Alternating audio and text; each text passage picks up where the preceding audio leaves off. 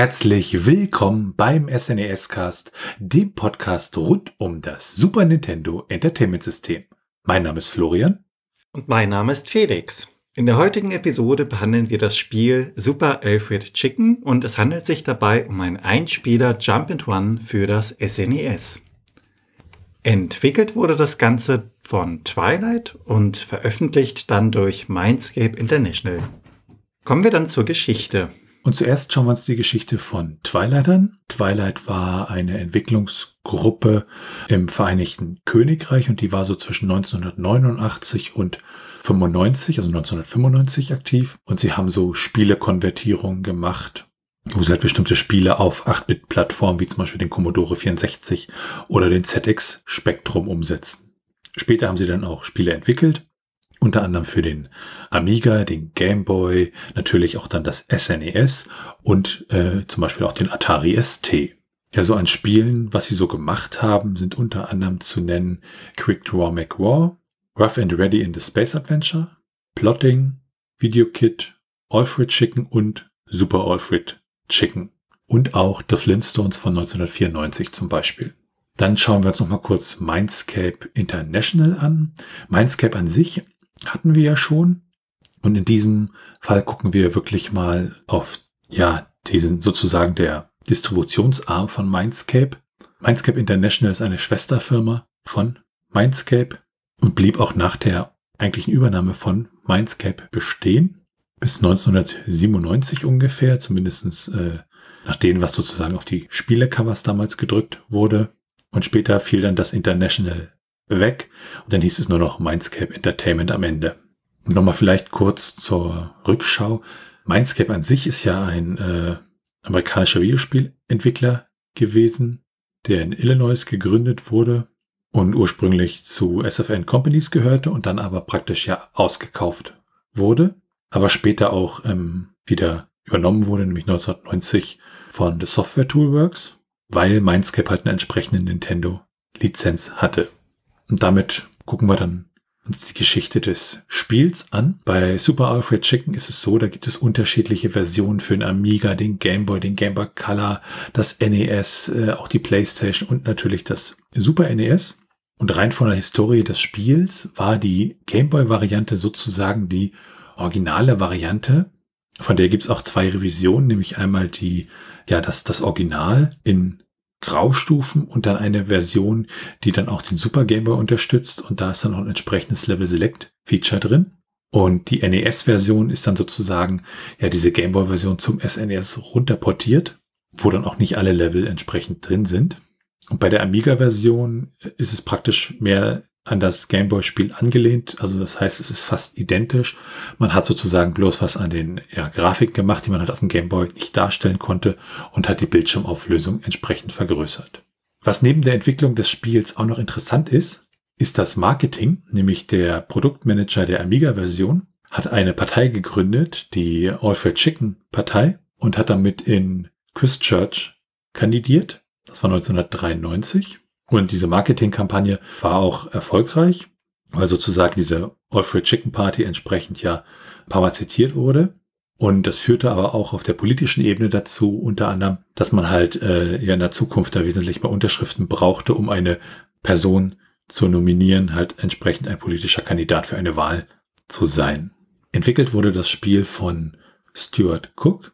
Die Grafik kam dabei von Peter Teddersell und äh, die Musik und die Soundeffekte von Mark Knight. Dann gibt es noch ein paar Leute, die sich um extra Grafik und extra Programmierung gekümmert haben, unter anderem Steve Wilding, ein Fechini, Stephen Lenny und Gavin Moore.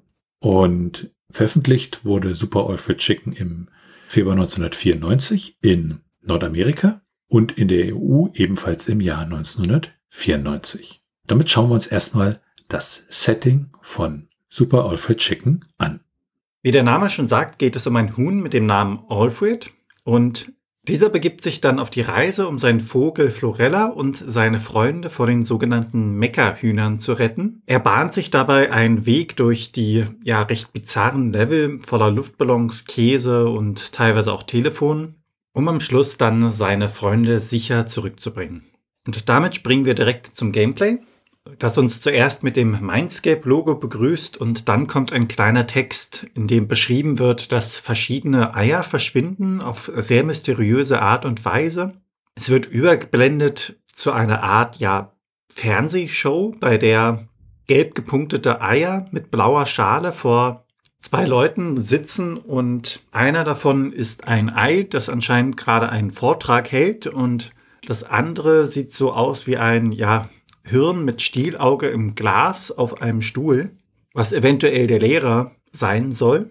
Dann kommt ein langer gebogener Stock in das Bild langsam von der linken Seite und stiehlt das Ei.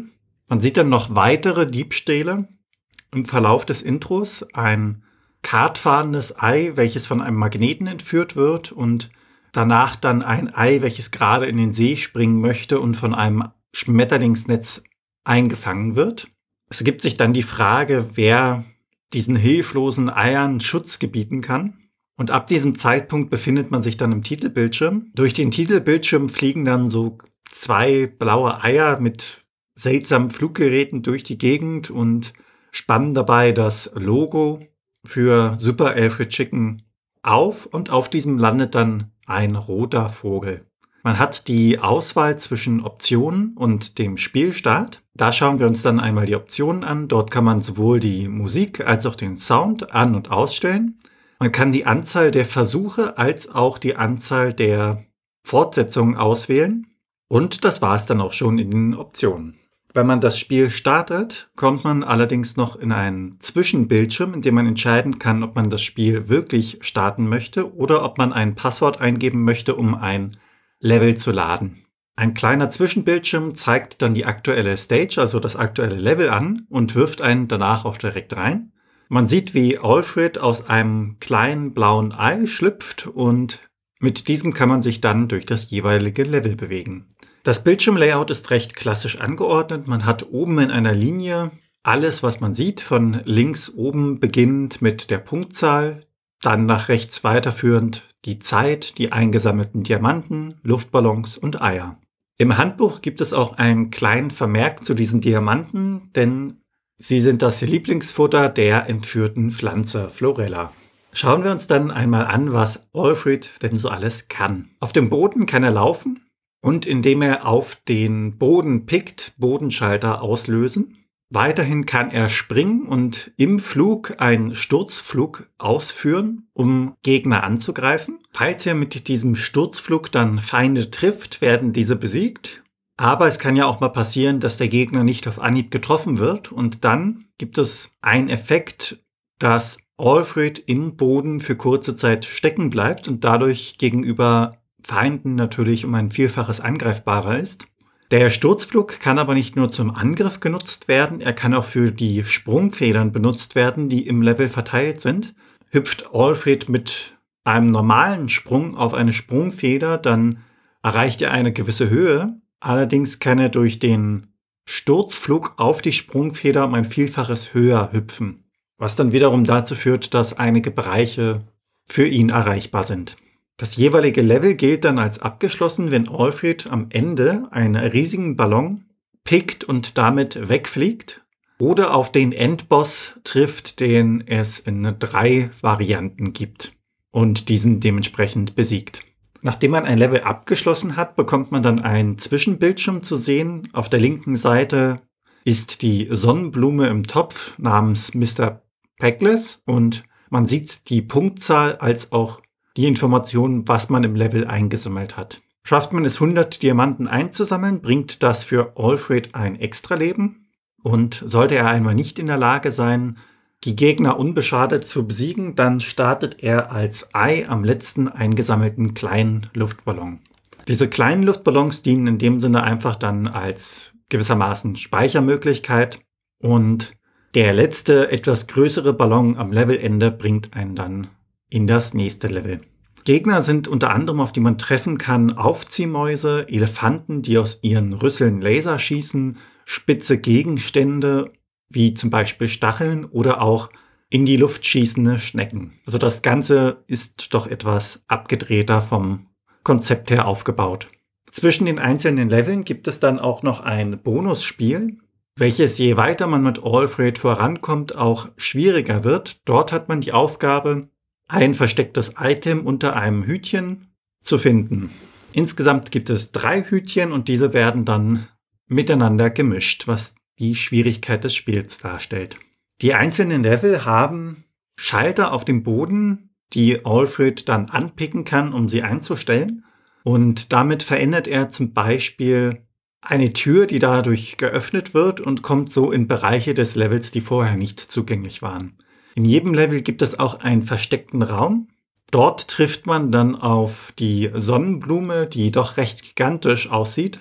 Ein Telefon erscheint, das man dann einsammeln kann und anschließend bekommt man von der Sonnenblume ein Power-Up, die sogenannte Wasserkanne. Neben diesem Power-Up gibt es dann noch das Can of Worms. Dort umkreist ein Wurm Alfred und zerstört Monster oder Eisblöcke.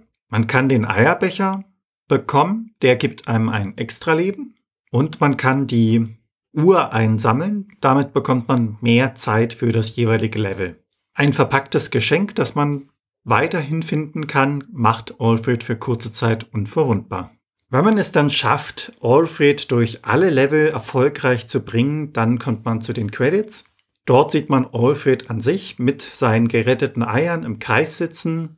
Alle freuen sich und im Hintergrund laufen die Namen der Beteiligten am Spiel durchs Bild. Springen wir dann zur Steuerung. Diese ist auch recht einfach gehalten. Mit hoch springt man bzw. benutzt man Türen. Mit runter kann man picken oder sich während des Fluges nach unten bewegen. Mit links und rechts kann man sich in die jeweiligen Richtungen bewegen. Mit B und X springt man, mit A und Y schießt man. Mit Start pausiert bzw. nimmt das Spiel wieder auf und die Schultertasten sind unbelegt. Schauen wir uns dann die Grafik und den Sound an. Was gleich auffällt, wenn man sich die Grafik anguckt, ist, dass die Schriftarten im Spiel ziemlich groß sind. Und an einigen Stellen erinnert die Grafik vom Stil her auch so an bekannte Spiele wie zum Beispiel Commander Keen, aber diese Ähnlichkeit ist höchstwahrscheinlich nur sehr, sehr zufällig. Auf alle Fälle ist die Grafik sehr, sehr bunt und auch sehr, sehr groß gehalten. Also die ganzen Sprites, die Charaktere, das ist alles ziemlich groß, was so die gesamten Proportionen auch angeht. Aber durchaus hübsch anzusehen. Die Musik ist an einigen Stellen ziemlich repetitiv und stellenweise dann auch etwas nervig. Der originale Score wurde ja da für die Gameboy-Version geschrieben von David Whittaker. Und so vom, vom thematischen her ist das so eine Mischung aus Country und, und, und, und Comedy. Also das ist dieses Gefühl, was da sozusagen vermittelt werden sollte und das passt durchaus gut zum Spiel. Und die Instrumentation, die da benutzt wurde, sind halt hauptsächlich äh, Synthesizer. Und Whittaker selber hat dann unter anderem an dem Game Boy und dem NES Soundtrack gearbeitet. Und es gibt dann auch Teile im Spiel, wo Alfred ein Radio aktivieren kann, was dann dazu führt, dass sozusagen die Musik sich ändert. Und wenn man ins ROM hineinschaut, hat man da so eins, zwei Stücke, nämlich für ein Titelscreen, für das Intro, also für Stage-Intro, für unterschiedliche Stage-Themes, ein Boss-Theme, dann natürlich ein Theme für die Credits und äh, ja nochmal so Soundeffekt oder ein sehr kurzes Ding mit vier Sekunden fürs Game Over, während die Titel relativ lang sind. Also zum Beispiel Stage Theme One ist über fünf Minuten lang und das Zweier-Theme ist auch vier Minuten dreißig knapp lang. Also grundsätzlich die Grafik des Spiels durchaus äh, sehenswert. Bei der Musik äh, kommt es so ein bisschen auf die Stimmung an, ob man sie dann in dem Moment ertragen möchte, aber sie ist auch durchaus hörbar. Und dann gucken wir uns mal an, wie man da strategisch rangehen muss, um gut durch das entsprechende Spiel zu kommen. Es ist von Vorteil, in jedem Level den geheimen Raum zu finden und da man ja ständig gegen die Zeit kämpft, kann man diesen Raum in Komplettlösungen nachschlagen, damit man ihn schneller finden kann. Man kann auch ein wenig abwägen zwischen den jeweiligen Punkten. Ein Diamant ist 10 Punkte wert.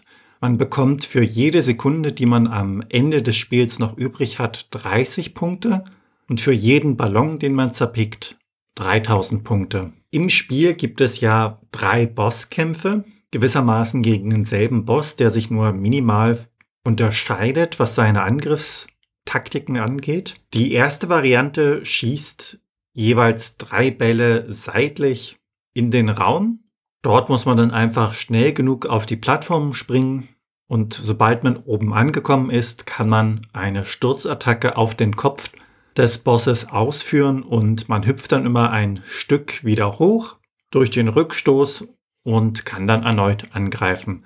Im Perfekten schafft man es dann immer über den Kopf des Gegners zu bleiben und kann dementsprechend nicht von den Bällen, die in den Raum geschossen werden, getroffen werden. Die zweite Variante dieses Bosses hüpft im Vergleich zur ersten Variante durch den Raum und hat zwei Stachelbälle, die ihn dauerhaft umkreisen. Die Strategie in dem Punkt ist in dem Fall dann eigentlich dieselbe. Man hüpft so schnell wie möglich nach oben, führt eine Stoßattacke auf den Kopf aus und durch den jeweiligen Rückstoß kann man es schaffen, über dem Kopf des Gegners zu bleiben und ihn immer wieder mit einer Sturzattacke anzugreifen. Die dritte Variante des Bosses unterscheidet sich ein wenig von den anderen beiden. Hier hat man eine riesige Bombe als Unterkörper. Alfred muss in dem Sinne schnell genug attackieren, um die Bombe auszuschalten. Dann wechselt der Boss in eine andere Phase.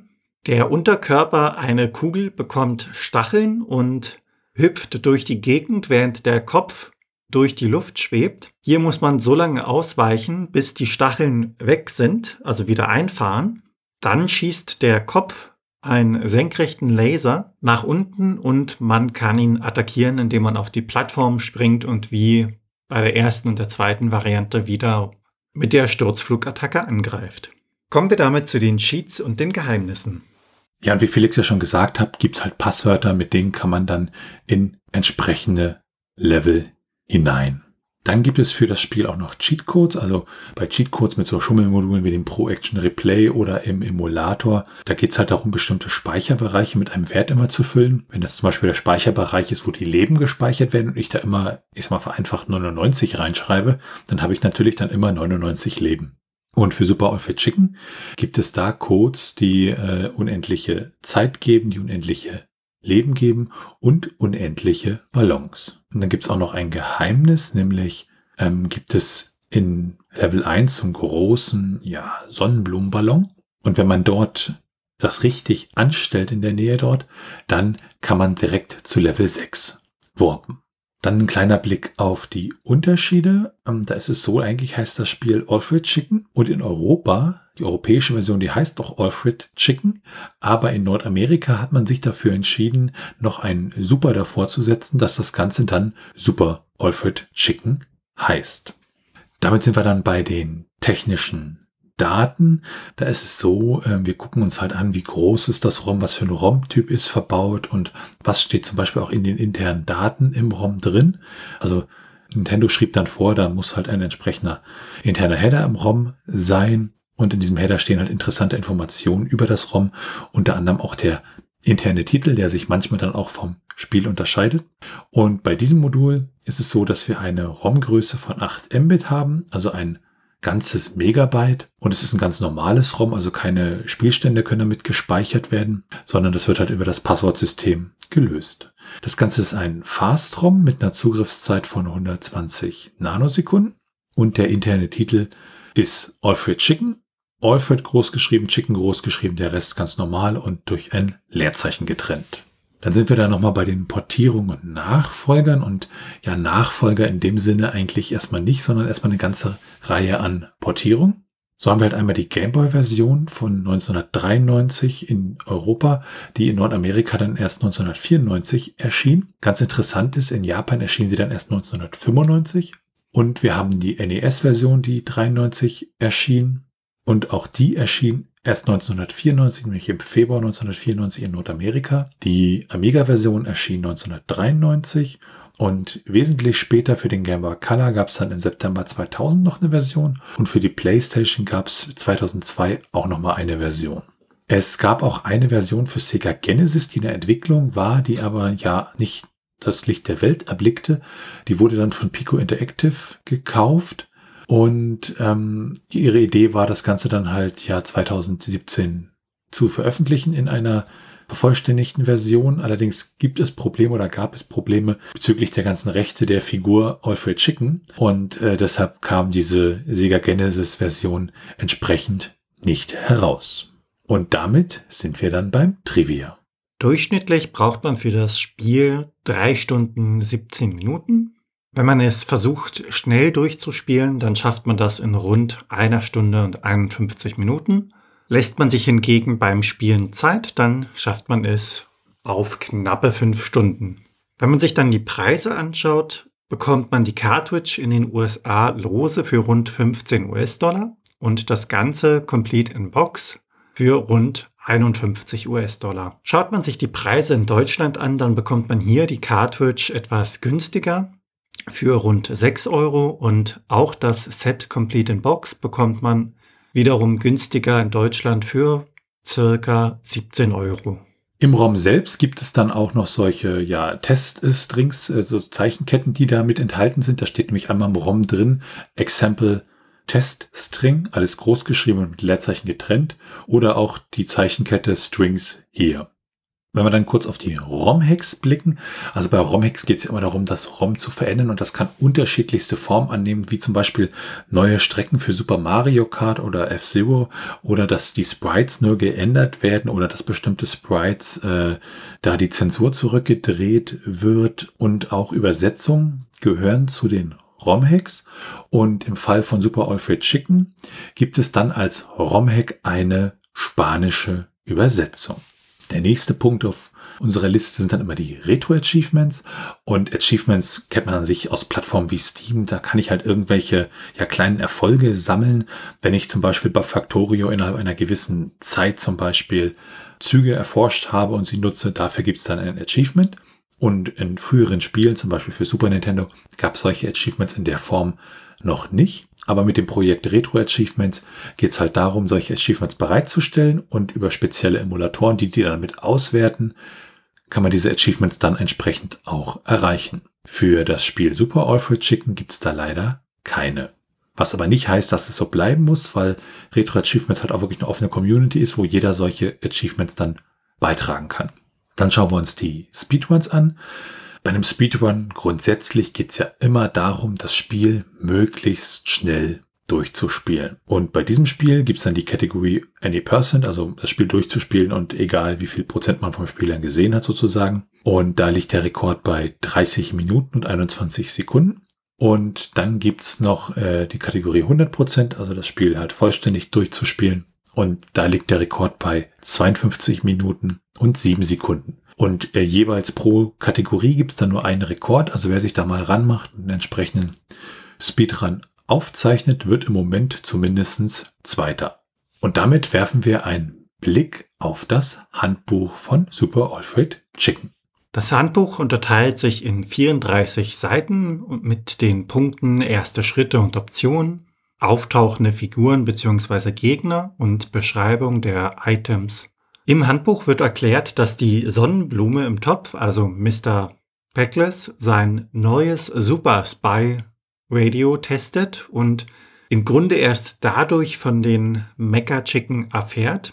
Im Anschluss wird noch kurz beschrieben, wie dann Mr. Peckless zu Alfred geht und er daraufhin loszieht, um die Entführten zu retten. Das Ganze wird durch ein paar Bilder und wenige Screenshots untermalt. Und das Handbuch endet dann mit einer Garantieseite. Damit kommen wir zu den Bewertungen. Und die Bewertungen von Super Alfred Chicken, die bewegen sich so um 60er bis in den soliden 80er Bereich. Und die beste Bewertung, die wir da finden konnten, ist vom Nintendo Magazine System UK aus dem Januar 1994. Und die haben gesagt, a great game, a really, really excellent game, but may not appeal to hardcore dev fans. Die Game Players hat im April 1994 84 Punkte vergeben und hat gesagt, play the part of a fool guy, Alfred Chicken, in a 21-level comedy action game. Puzzles and three mecha chicken bosses stand between Alfred and the missing eggs he must collect. Klack, klack. Die Game Pro aus den USA hat im März 1994 80 Punkte vergeben und hat gesagt, Alfred Chicken puts on a fast-paced, brain-draining platform performance. Action game fans can definitely put their eggs in Alfred's basket. Die Computer and Video Games hat im Februar 1994 75 Punkte vergeben und hat gesagt, Alfred Chicken harks back to the old days of computer games. The graphics are mediocre and the music and sound FX are particularly dreadful. What this game relies on, thus, is gameplay. So beer with the dual presentation and an enjoyable platform game will shine through. Die Electronic Games Monthly hat im Januar 1994 66 Punkte vergeben und hat gesagt, A cute game that the younger ones will enjoy more. Alfred is a slow-moving game requiring more strategy than being able to run and jump and grab items. It takes a while to get in the swing of it, soft. Die Playtime hat im Mai 1994 64 Punkte vergeben und hat gesagt, überhaupt bietet dieses bunt gestaltete Spiel einen ziemlich deftigen Schwierigkeitsgrad, was durch eine sensible Kollisionsabfrage noch forciert wird. Wer aber zu den hartnäckigen Menschen zählt, erlebt mit diesem Titel ein recht abwechslungsreiches Jump-and-Run-Spiel, garniert mit kleinen Tüfteleinlagen. Die Megafun hat im April 1994 62 Punkte vergeben und gesagt, Alfred eignet sich, was den Sound betrifft, am besten. Zum Einschlafen. Die Grafik erinnert an das gute alte NES, aber nach einer längeren Einspielphase lernt man den unkomplizierten Spielablauf doch noch schätzen, der insgesamt jedoch nur Einsteiger und die ganz Kleinen zu begeistern weiß. Jump and Run Profis brauchen es nicht. Die Total aus Deutschland hat im Dezember 1993 ähm, 60 Punkte vergeben und hat gesagt, Alfred kommt während seiner Mission durch allerlei verschiedene Grafikwelten. Das Buchstabenland, die Technowelt und der Regalgarten sind nur drei Beispiele. Für Abwechslung ist zwar gesorgt, aber trotzdem ist das Game nicht das Gelbe von Ei. Die Sprites wissen zwar durchaus zu gefallen, aber von den recht monotonen Backgrounds kann man das nicht unbedingt behaupten. Als Farbverlauf verwöhnter SNES-User hat man da schon Besseres gesehen. Und die schlechteste Bewertung, die wir finden konnten, ist von der Videogames aus dem Jahr 1994. Die haben damals 53 Punkte vergeben und haben gesagt, Alfred Chicken ist ein fantastischer Mario-Fan. Ungeniert bedient sich der kleine Raubvögel am Ideenreservoir des Klempner-Clans. Wie in der Gameboy-Variante verzichten die Designer auf zeitraubende Detailarbeit. Großflächig angelegte Sprites, vielfach genügt ein simples Rechteck mit Zahl oder Buchstaben, sollen klare Zweckmäßigkeiten vermitteln. Auch wenn die Konkurrenz jetzt verstärkt auf Geschwindigkeit setzt und den Sonic Eagle links oder rechts überholen will, Alfred blieb von dieser Seuche verschont. Ganz im Gegenteil. Wenn unser Held mit stolzer Brust über den Schirm wackelt, fürchtet der Spieler, der Hahn könne vor Altersschwäche den Weg in den Turbogrill nicht überleben. Ob Alfred Chicken dann wenigstens musikalische Highlights bietet? Habt ihr schon mal eine singende Henne gesehen? Fazit? Gerupfter Hahn rettet Huhn. Und damit kommen wir dann zur Meinung. Ja, die Musik am Anfang hat mich doch ein bisschen hibblig gemacht und ich bin mir da nicht so wirklich sicher, ob das aus meiner Sicht dann positiv war. Und dass der Vogel auch sozusagen nur ein Leben hat und man dann wieder ja von vorne anfängt, ist wirklich ein bisschen nervig und auch im Zusammenhang mit der Kollision dann schon ein bisschen schwierig. Ähm, da hat man dann wirklich so ein bisschen das Problem, dass man dann beim Spielen halt ja wie auch die Bewertungen gerade schon sagten, so ein bisschen teilweise strategisch vorgehen muss und nicht einfach Jump and Run mäßig irgendwie durchkommen muss und klick und äh, hüpf und dann, ja, dass man da irgendwie durchkommt, sondern man, man tritt dann doch sehr oft ins Fettnäpfchen und fängt dann wieder von vorne an. Was ich auch ziemlich fies fand, waren die Bomben im Spiel und alles an sich ist es doch schon ziemlich schwer. Ähm, ich weiß nicht, äh, wenn da die Zielgruppe mehr so Richtung Kinder geht, ob das äh, dann nicht vielleicht da so ein bisschen frustrierend ist, weil die Grafiken ja so aus, aus, aus Kindersicht auch sehr angenehm sind, aber der Schwierigkeitsgrad da dann doch so ein bisschen dagegen spricht. Der Score-Screen, äh, wenn man sich den mal anschaut, der hat so ein bisschen was von einer Drogenerfahrung, mehr so im positiven, ja, farbenfrohen Sinne. Alles, alles sehr, sehr bunt. Aber ich muss trotzdem sagen, also für mich ist das Spiel eigentlich ein gutes Spiel und ähm, nachdem ich mir dann abgewöhnt hatte, ja doch zu hektisch durch das Spiel zu rennen, dann war das auch relativ angenehm und hat sich auch entspannt gespielt und ich fand auch so von der Motivation her war es dann auch so, dass ich gesagt habe, okay, ja, hier an der Stelle gestorben, das mache ich beim nächsten Mal besser und dann halt gleich den nächsten Durchgang gestartet habe. Also für die Couch ist das ein sehr angenehmes Spiel. Wie sah das bei dir aus, Felix? Super Alfred Chicken war so für mich vom gesamten Setting schon ein wenig absurd. Also angefangen bei dieser Sonnenblume mit ihrem Super Spy Radio, durch das erst überhaupt herausgefunden wird, wer hinter diesen Entführungen steckt. Das Ganze ist ja grafisch, ja, bunt, abgedreht, also so, so für Kinder ausgelegt, habe ich das Gefühl. Und das wirkt ja auch ganz nett. Also das macht schon Spaß, da sich durch diese seltsamen Welten zu bewegen. Auch so Kleinigkeiten wie das Abtauchen mit Alfred ins Wasser, wo er dann automatisch eine Taucherausrüstung anlegt, unterstützt ja das Ganze von der Atmosphäre her sehr gut. Was den Schwierigkeitsgrad angeht, da muss ich dir beipflichten, das ist durchaus schon ein forderndes Spiel. Aber dass man keine Leben hat in dem Sinne, hat mich jetzt nicht gestört. Das kann man ja teilweise auch unter den Optionen einstellen. Es ist etwas irritierend, dass man dann zurückgesetzt wird an dem Luftballon, den man als letztes ja zerpickt hat. Je nachdem, wie weit man gekommen ist, ohne einen Luftballon zu zerpicken, kann es dann vorkommen, dass man sich schon ein wenig ärgert, weil die Strecke dann etwas länger ist. Aber an dem Punkt gewöhnt man sich ja dann einfach an, die einzelnen Ballons zu erwischen, damit sowas nicht passiert. Die kleinen Zwischenspiele, also beziehungsweise das kleine Zwischenspiel, das einfach in unterschiedlichen Geschwindigkeiten gespielt wird, hat dann auch so ein bisschen Abwechslung ins Spiel gebracht, ist aber eher so ja, eine Kleinigkeit. Was ich ein wenig hart fand, war das eine Level, in dem man sich in einem ja, Schacht beziehungsweise Turm befindet, je nachdem, wie man das sieht. Und von unten kommt so eine Art Kettensäge nach oben der man auch nicht ausweichen muss. Da ist es dann vom Spiel so gewollt, dass Alfred auf einem Gegenstand stehen muss, um sich zu schützen. Und das fand ich irgendwie schon ein wenig, ja, hart, wenn man überlegt, dass das für Kinder gedacht ist. Das hat mich aber vielleicht einfach zu sehr an die Realität erinnert.